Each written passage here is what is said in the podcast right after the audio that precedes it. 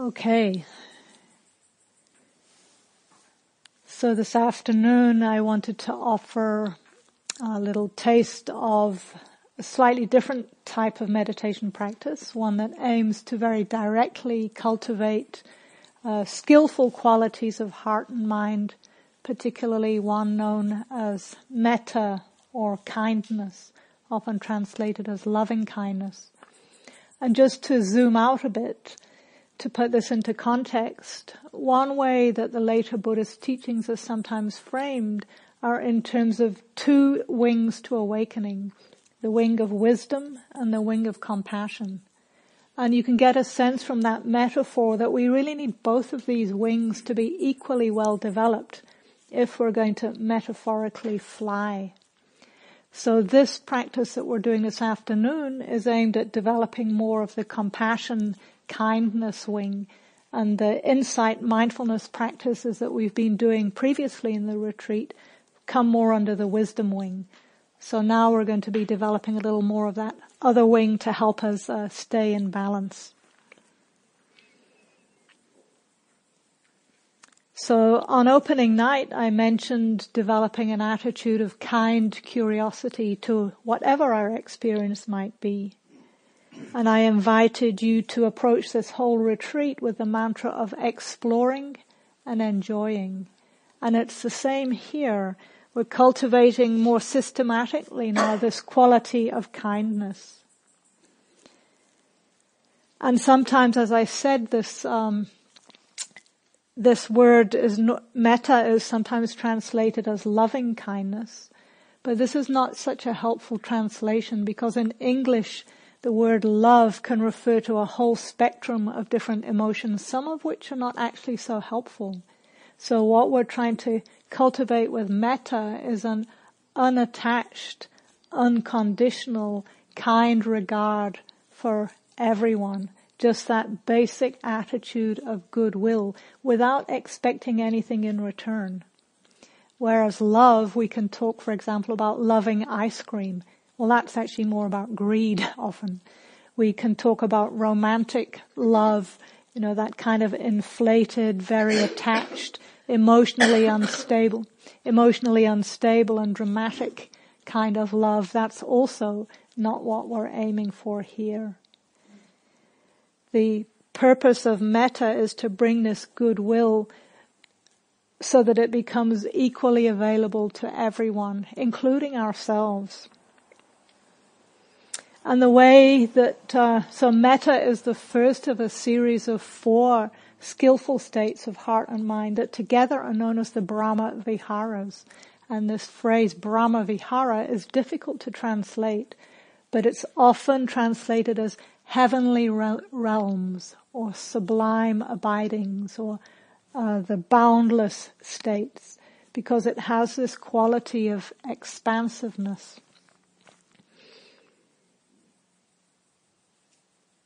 So these four qualities are kindness, compassion, appreciative joy, and equanimity. And there are different types of meditation practice that we do to very directly cultivate each of those four qualities. And metta, kindness, is really the foundation of all of them. And in the original Buddha's teachings, he didn't actually give us a lot of instruction about how to do this metta practice. The only sutta from his time suggests that we quote, abide with a heart imbued with kindness and then radiate this energy to the north, the south, the east, the west, above, below, and all around. So in that sense, you can see it becoming boundless. Now I don't know about for you, but for or for me, sometimes starting with a heart imbued with metta, with kindness, is quite a big leap.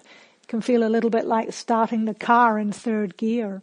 So perhaps because of that, after the time of the Buddha, in uh, teachings such as the Visuddhimagga, there developed a more systematic way of cultivating metta, where we do it through reciting phrases of well-wishing, to different uh, categories of people, starting with where the metta flows most easily, and then gradually bringing in more and more types of people until eventually it becomes available to all living beings.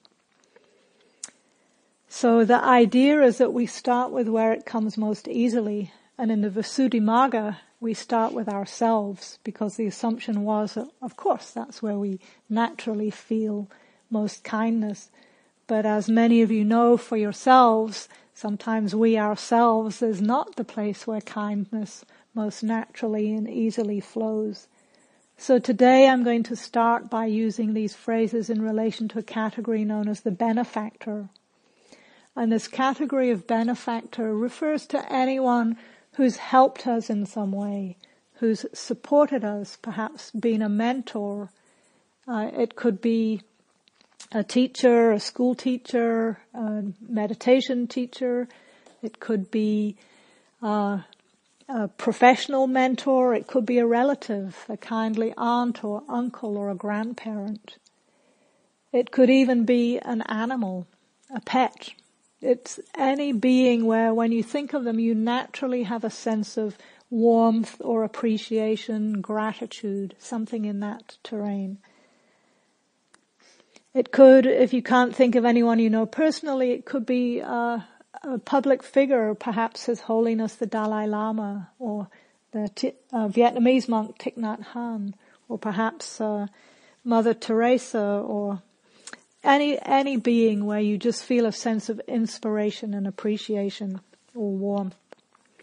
So we'll be working with this category. And before we start, I just want to name that often People find this a challenging practice because they think they're supposed to feel some kind of emotion. And unless they're dissolving into waves of oceanic warmth, it's not working.